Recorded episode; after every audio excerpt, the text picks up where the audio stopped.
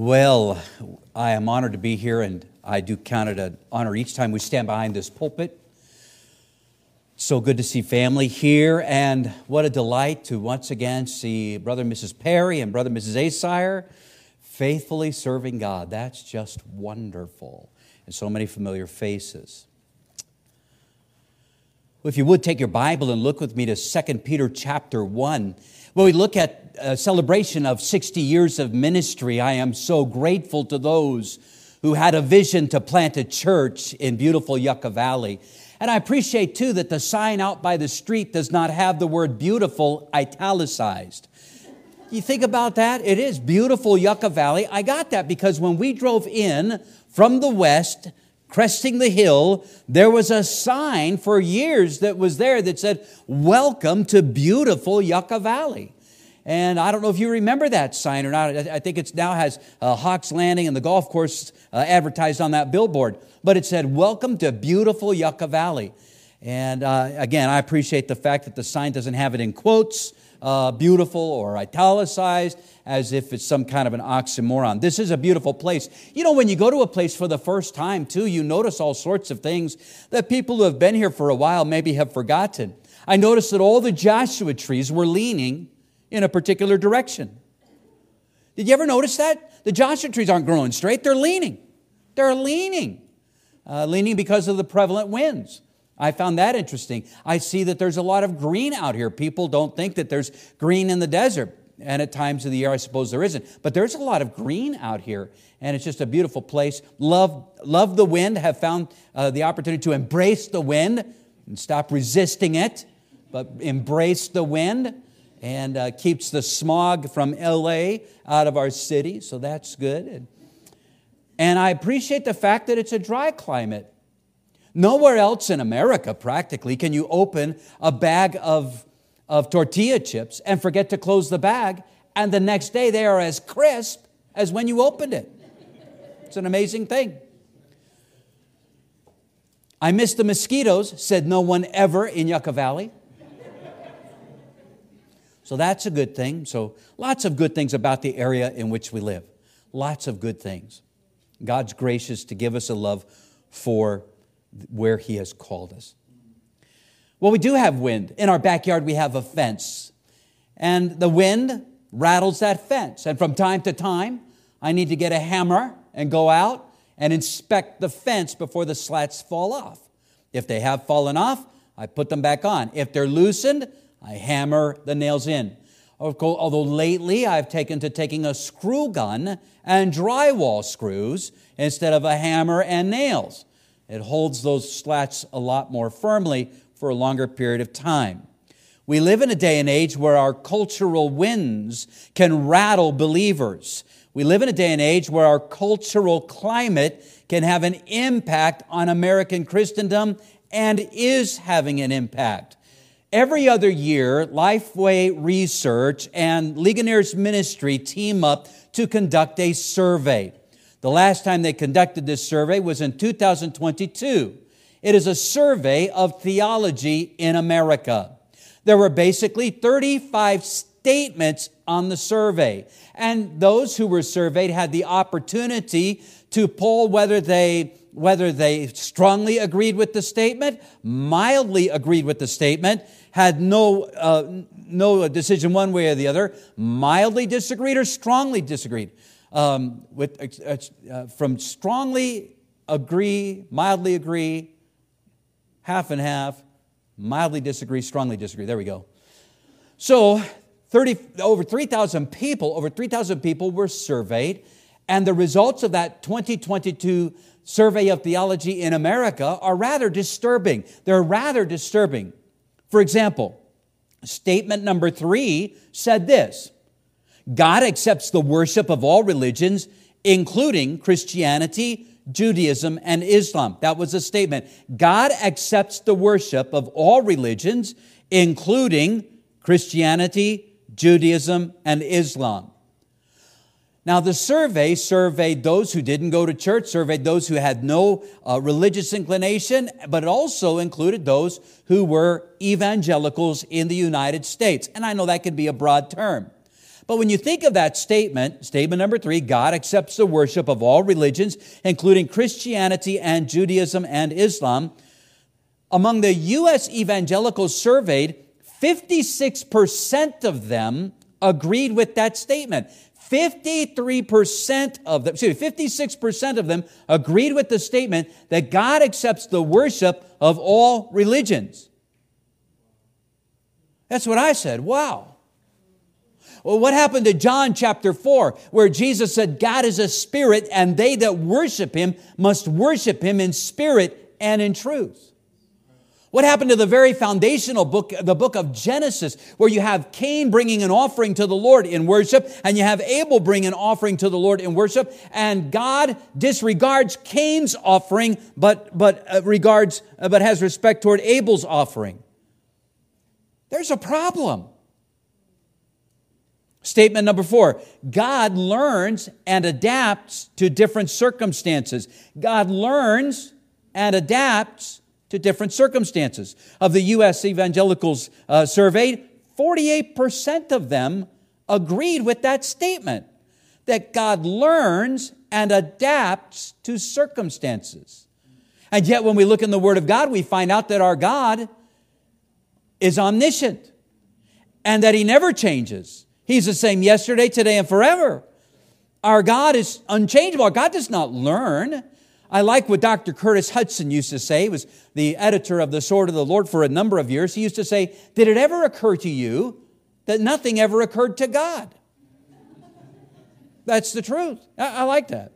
Statement number seven Jesus was a great teacher, but he was not God. Jesus was a great teacher, but he was not God. Of the U.S. evangelical Survey, 43% of them agreed with that statement. 43% agreed with the, with the statement that Jesus was a great teacher, but he was not God. Why? My, uh, the Gospel of John makes it very clear that our Savior was not just a great teacher, he was indeed deity wrapped in human flesh. He was God dwelling among us. Statement number 15 Everyone is born innocent in the eyes of God. Statement number 15 everyone is born innocent in the eyes of God. Of the U.S. Evangelical surveyed, 65% of them agreed with that statement. Are we born innocent? We're not. We're born in sin. We're born in sin. We're born in sin's bondage. We are sinners through and through by nurture and by nature. It's not that man is, is born good and does bad things every once in a while. We are, we're born sinners. We're born sinners. There are times where man can act nobly. We understand that. There are times when man can rise to an occasion and act nobly. But that's not an indication of, of the presence or lack of a sin nature. It is instead, instead the evidence that man is made in the image of God. But we are born sinners. We're born in sin. So there's a problem. But when there's a problem, God always has a plan. When there's a problem, God always has a plan. May I direct your attention to 2 Peter, 2 Peter chapter 1, verses 12 through 15. 2 Peter chapter 1, verses 12 through 15. And the Bible says, Wherefore, Peter writes, Wherefore, I will not be negligent to put you always in remembrance of these things, though ye know them, and be established in the present truth.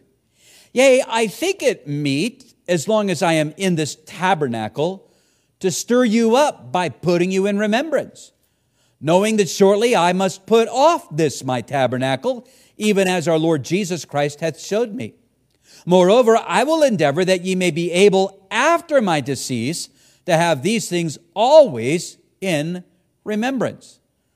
Verse 16 For we have not followed cunningly devised fables when we made known unto you the power and coming of our Lord Jesus Christ, but were eyewitnesses of his majesty.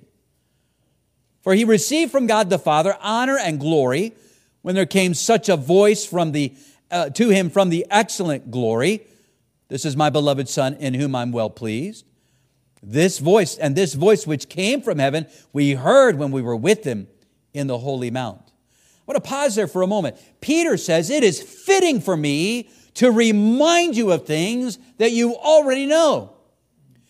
Peter writes, the reason for that is so that after I put off this my tabernacle, after I have gone into glory, after I have died, that you may continue to remember the things that are important.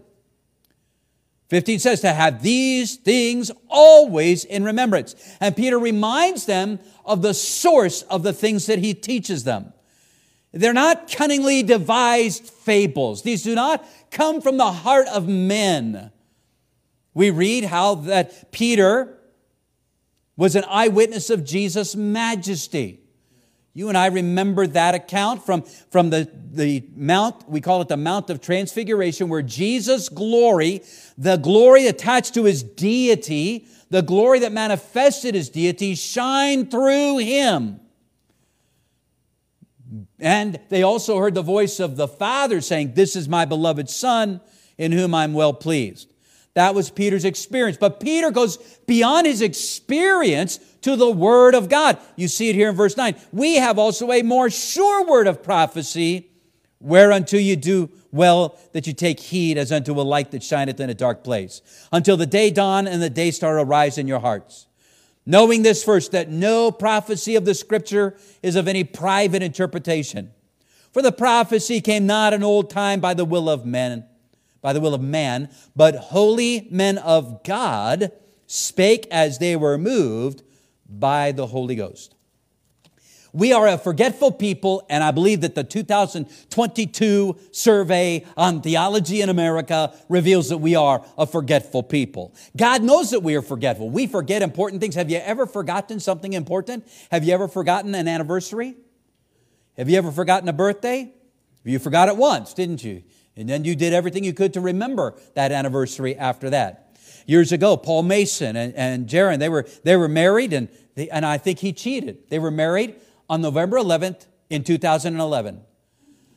That's cheating, sir. 11, 11, 11. You will never forget your wedding anniversary. Oh, that we could all have that luxury of remembering that way. Ever, ever forget a child? Ever forget a child at church? I think the Asars may have done that once. Kenny was asleep on a pew. And uh, the buildings were locked up, the lights were out. And when everybody got home, they took a head count. And he was missing. And they came back and he was asleep right where they left him, asleep right there. And uh, so, yeah, we, we do forget sometimes. We do forget. And by the way, that sermon CD is still available should your children have trouble sleeping. there is a warning not to operate it, excuse me, not to listen to it while you're operating heavy equipment.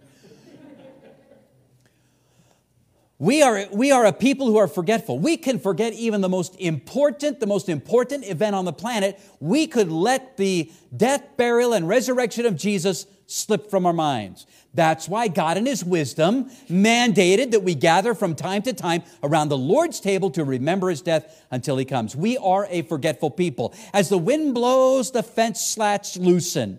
As the, as the wind blows, the fence slats loosen. At times, we need to go into a chiropractor and have the back adjusted. I suggest to you that there is a backbone for a church that allows it to stand.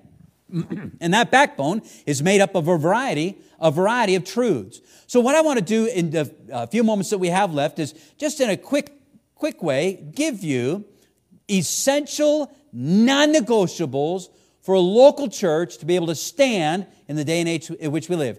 Essential non negotiables that would enable the church to stand in the day and age in which we live.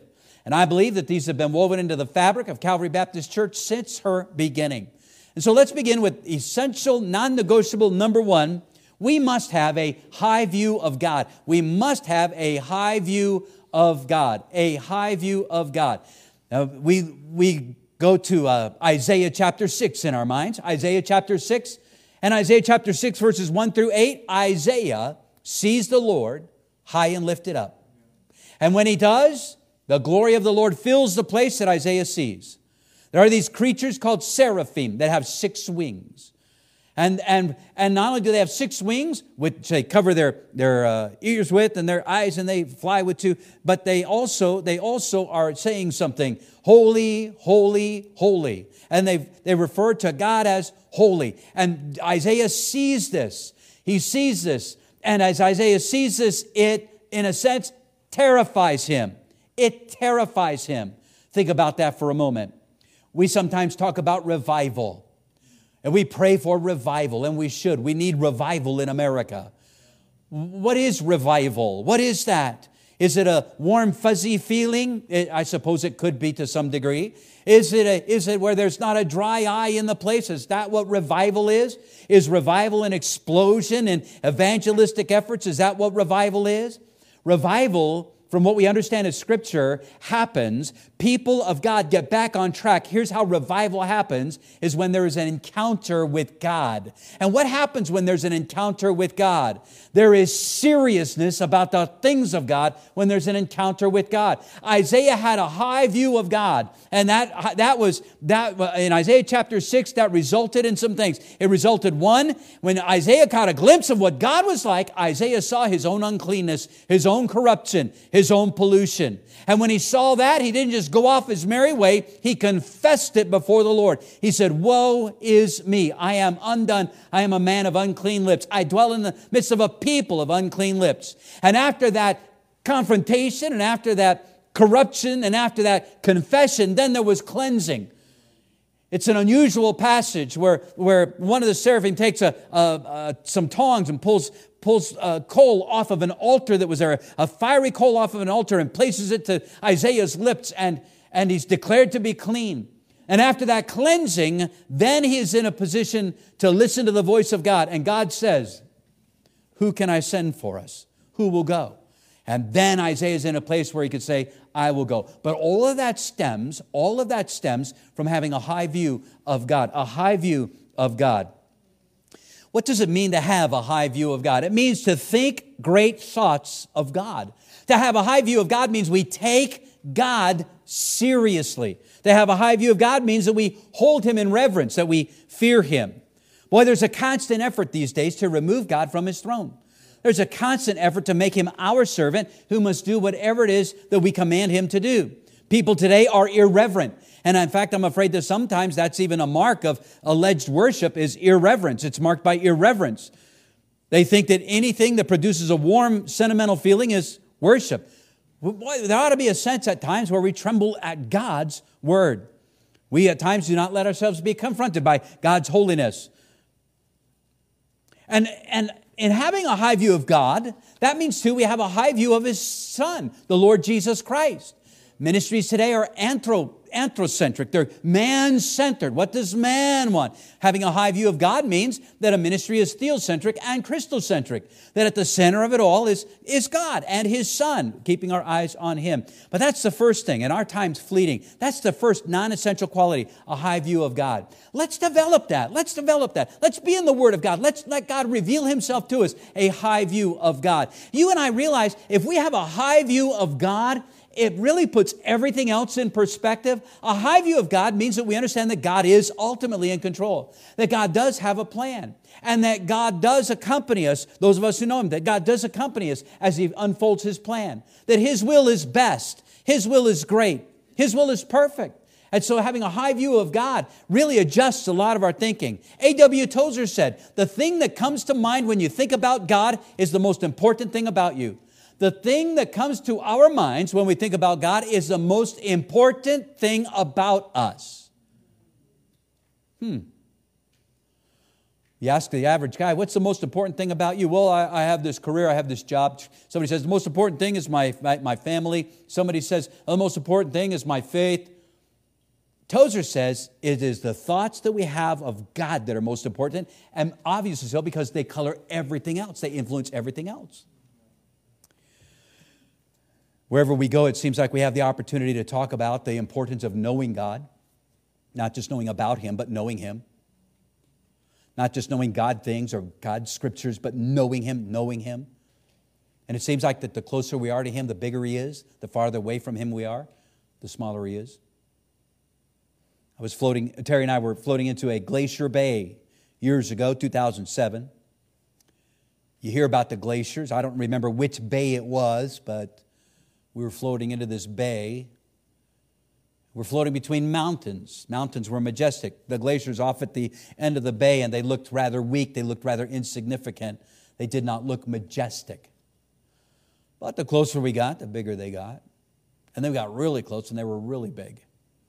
There were little birds flying around the face of the glacier without any concern for their own safety or welfare, not knowing that they were in danger. Just little dots. Then you would hear the glacier calve. You would hear the ice break off with a thunderous boom that echoed off the mountains of the canyon. And, and then you would see that chunk of ice fall into the bay and create just a great wave. Oh, the power, the power. And there is a principle there that, that I learned that the closer this is really profound. The closer we got to the glacier, the bigger it was. You remember the guy watching the baseball game thinking to himself, why is the ball getting bigger? And then it hit me. but it is true. It is true. The closer to God we are, the bigger He is. The closer to God we are, the greater the thoughts of God. The closer we are to God, the greater calm, the greater contentment, the, the bigger the thoughts of God. Not little thoughts, not mean thoughts, but the farther away from God we are, the more unwise he seems. The, the, the farther we are away from God, the, the less powerful he seems. So the first and foremost thing is that, is that high view of God. We must maintain a high view of God. And I believe too that what we do has to reflect that. The care of the facilities needs to reflect a high view of God. Uh, our stewardship of, of what God has provided us. And by the way, that happens here, and I appreciate that. I appreciate that.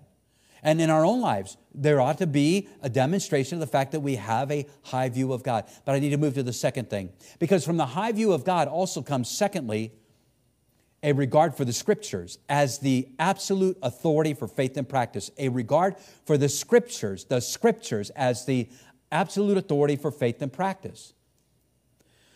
We looked here, we've received a, what it say here? It says here, knowing this first that no prophecy of the scripture is of greater or is of any private interpretation. For the prophecy came not in old time by the will of man, but holy men of God spake as they were moved by the Holy Ghost. You and I understand the Bible uh, makes it clear it is an inspired book. It's a book that, that was inspired by God. The writings are divine in origin and not human.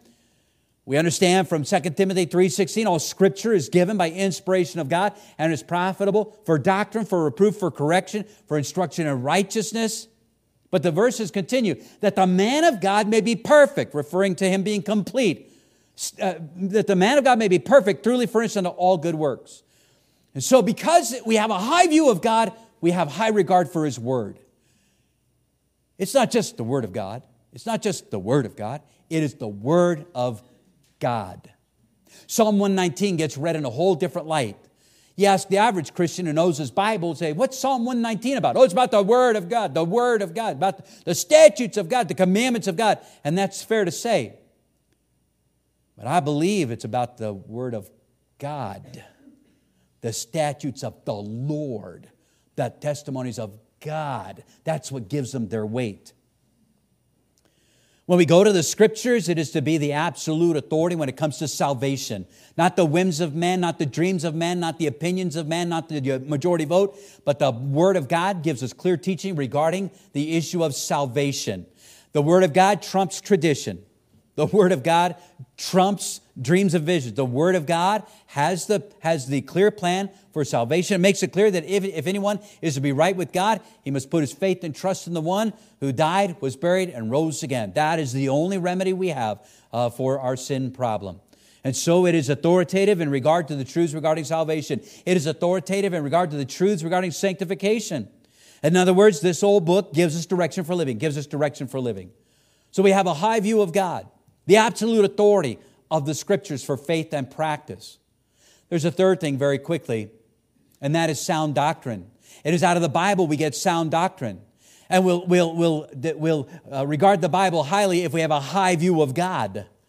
You see how it all just flows.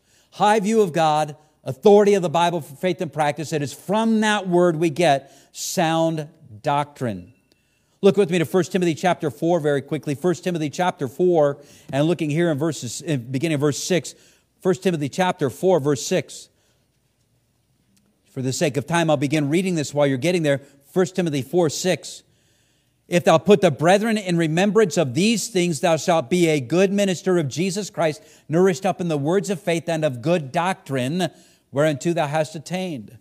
Look here, verse 13. We see this echo. Till I come, give attendance to reading, to exhortation, to doctrine. Verse 16, take heed unto thyself and unto the doctrine. Continue in them, for in doing this thou shalt both save thyself and them that hear thee. It is from the absolute word of God we get our, our doctrine. It is through the Word of God we get our direction for living. The things the Bible tells us to embrace, we embrace. The things the Bible tells us to forbid, we forbid. And so we have, we have just three simple things, three non, non-negotiables, three essential non-negotiables. A high view of God, the absolute authority of the Word of God, and then out of that, sound doctrine. And you know what, you know what sound doctrine produces? on the basis of the fact that what a man believes affects how a man behaves, on the basis of the fact that a man's creed affects his conduct. You know what sound doctrine from the Word of God, from the Word of, the, uh, of God Almighty, you know what sound doctrine produces? Personal holiness. That's the fourth non, non-negotiable. The fourth non-negotiable. I hope I didn't say non-essential somewhere along the line. It's non-negotiable, essential, non-negotiable personal holiness. Our God is a holy God. We're told in 1 Peter uh, that, that because as he which hath called you is holy, so be ye holy in all manner of conversation. 1 Peter 1, verses 15 and 16. Personal holiness. We live in a day and age where our grace is often used as an excuse to be sloppy to live a sloppy life. When, when we're supposed to live a life that demonstrates we are separated from the world but separated unto God. And that doesn't mean that we're, uh, uh, that we're arrogant legalists. There's no room for that. I'm not talking about that. But how has our faith affected how we behave? We behave just like the people who do not know our God. There are sins of the heart, there are sins externally, there are, there are lines that are blurred. But sound doctrine always produces personal holiness. And so, a high view of God results also in personal holiness. What's at stake? If I, if I don't, if the fact is, if I do not pursue holiness, then I forfeit close fellowship with God. Here's the next thing we have the high view of God. We have the absolute authority of Scripture for faith and practice. We have sound doctrine produced out of that personal holiness. Here's another fence slat that needs to be nailed that's out of all of those things, things, and that is a reverence for the local church. A reverence for the local church. When you get an opportunity, I come into your reading, Acts chapter 20, verses uh, 28 through 31. Acts chapter 20, verses 28 through, 30, through, through 31. And in Acts 20, 28 through 31, Paul makes some amazing declarations regarding the local church. He calls it the flock of God.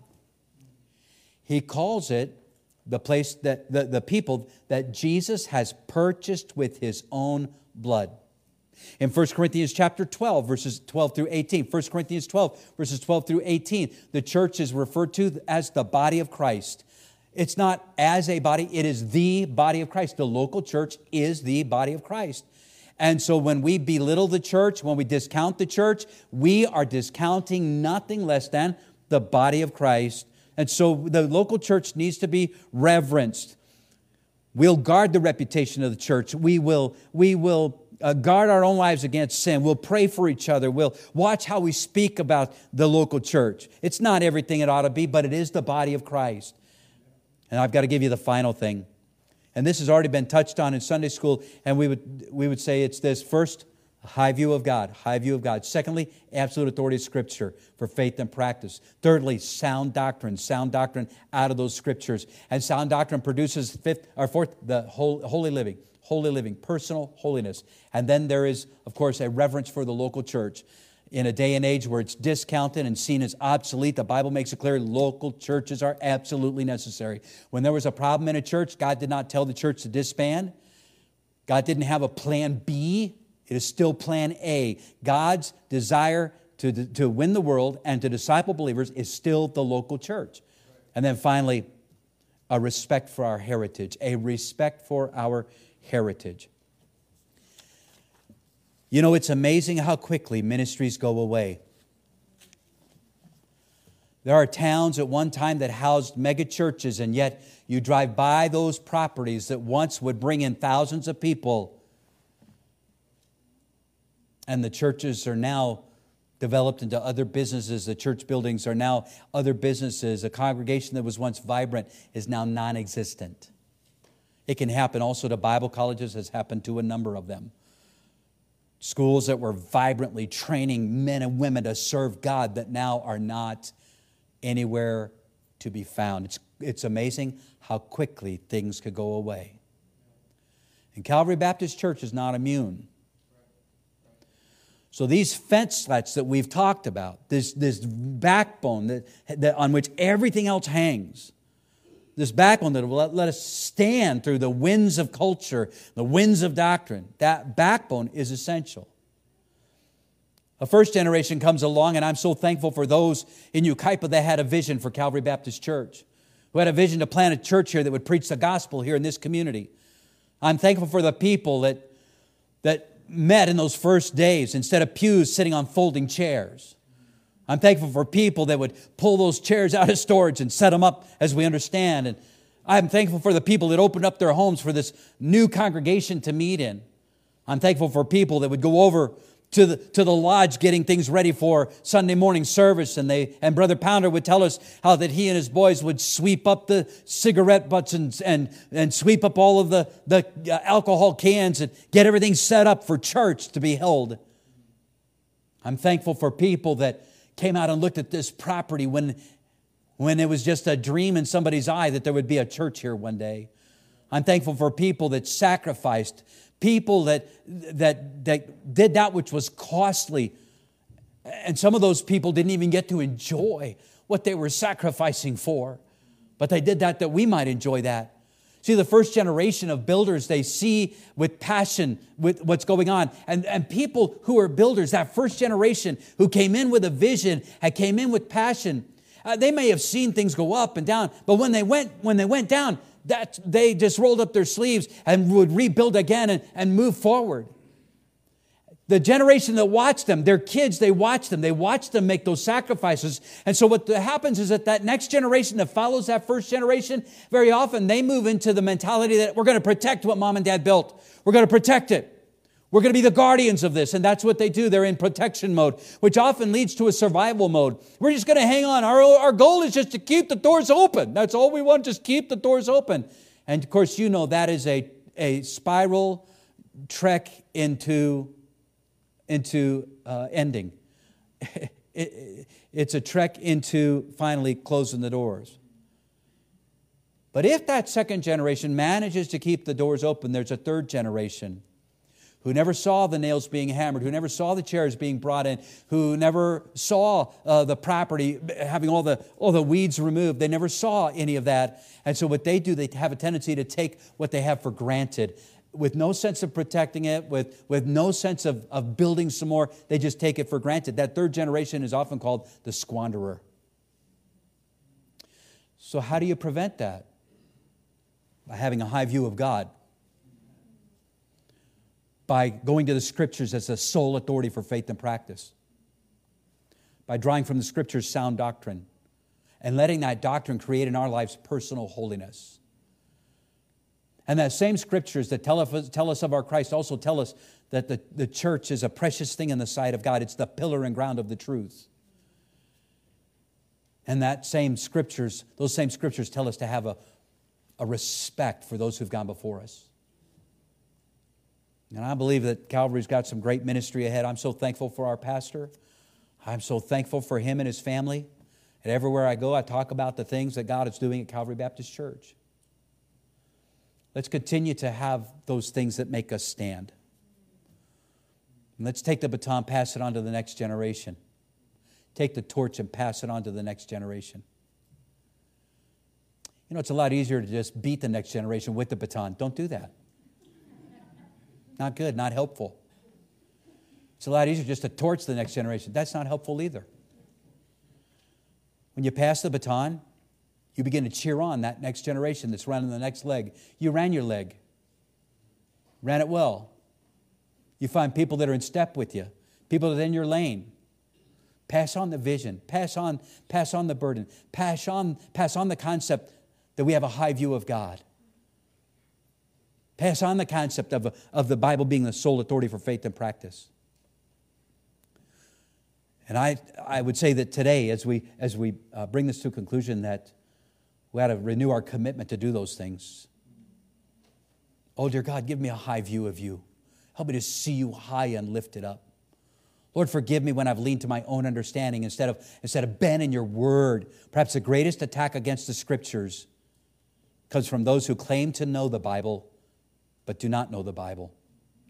From those who claim to believe the Bible but they do not, they do not know what the Bible says. Let's not be those people.